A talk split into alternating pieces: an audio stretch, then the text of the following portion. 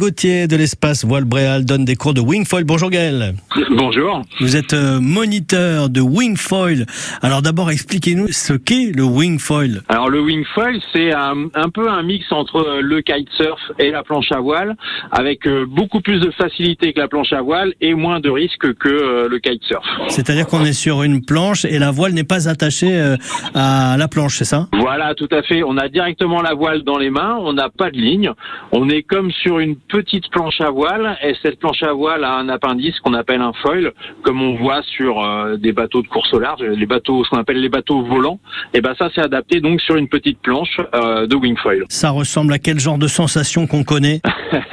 Sensation qu'on connaît. Alors cette sensation-là on la connaît pas, mais j'ai quand on vole on se prend pour Aladdin. On est comme sur un nuage. Ah oui oui c'est ça. Ça permet véritablement de voler dans les airs. Complètement. On vole entre 20 euh, et 60, 70 cm de haut, ce qui fait qu'on va pas subir ce qu'on appelle le clapot sur l'eau. Donc en fait, c'est vraiment très fluide et très stable, et c'est des sensations complètement dingues de glisse. Moi, qui suis du plancher depuis très longtemps, j'ai jamais connu des sensations comme ça. Le fait que la voile soit pas attachée à la planche, ça laisse plus de liberté de mouvement, j'imagine. On est complètement libre. On n'est pas, on n'a même pas besoin de ce qu'on appelle un harnais, c'est-à-dire qu'on peut complètement lâcher l'aile.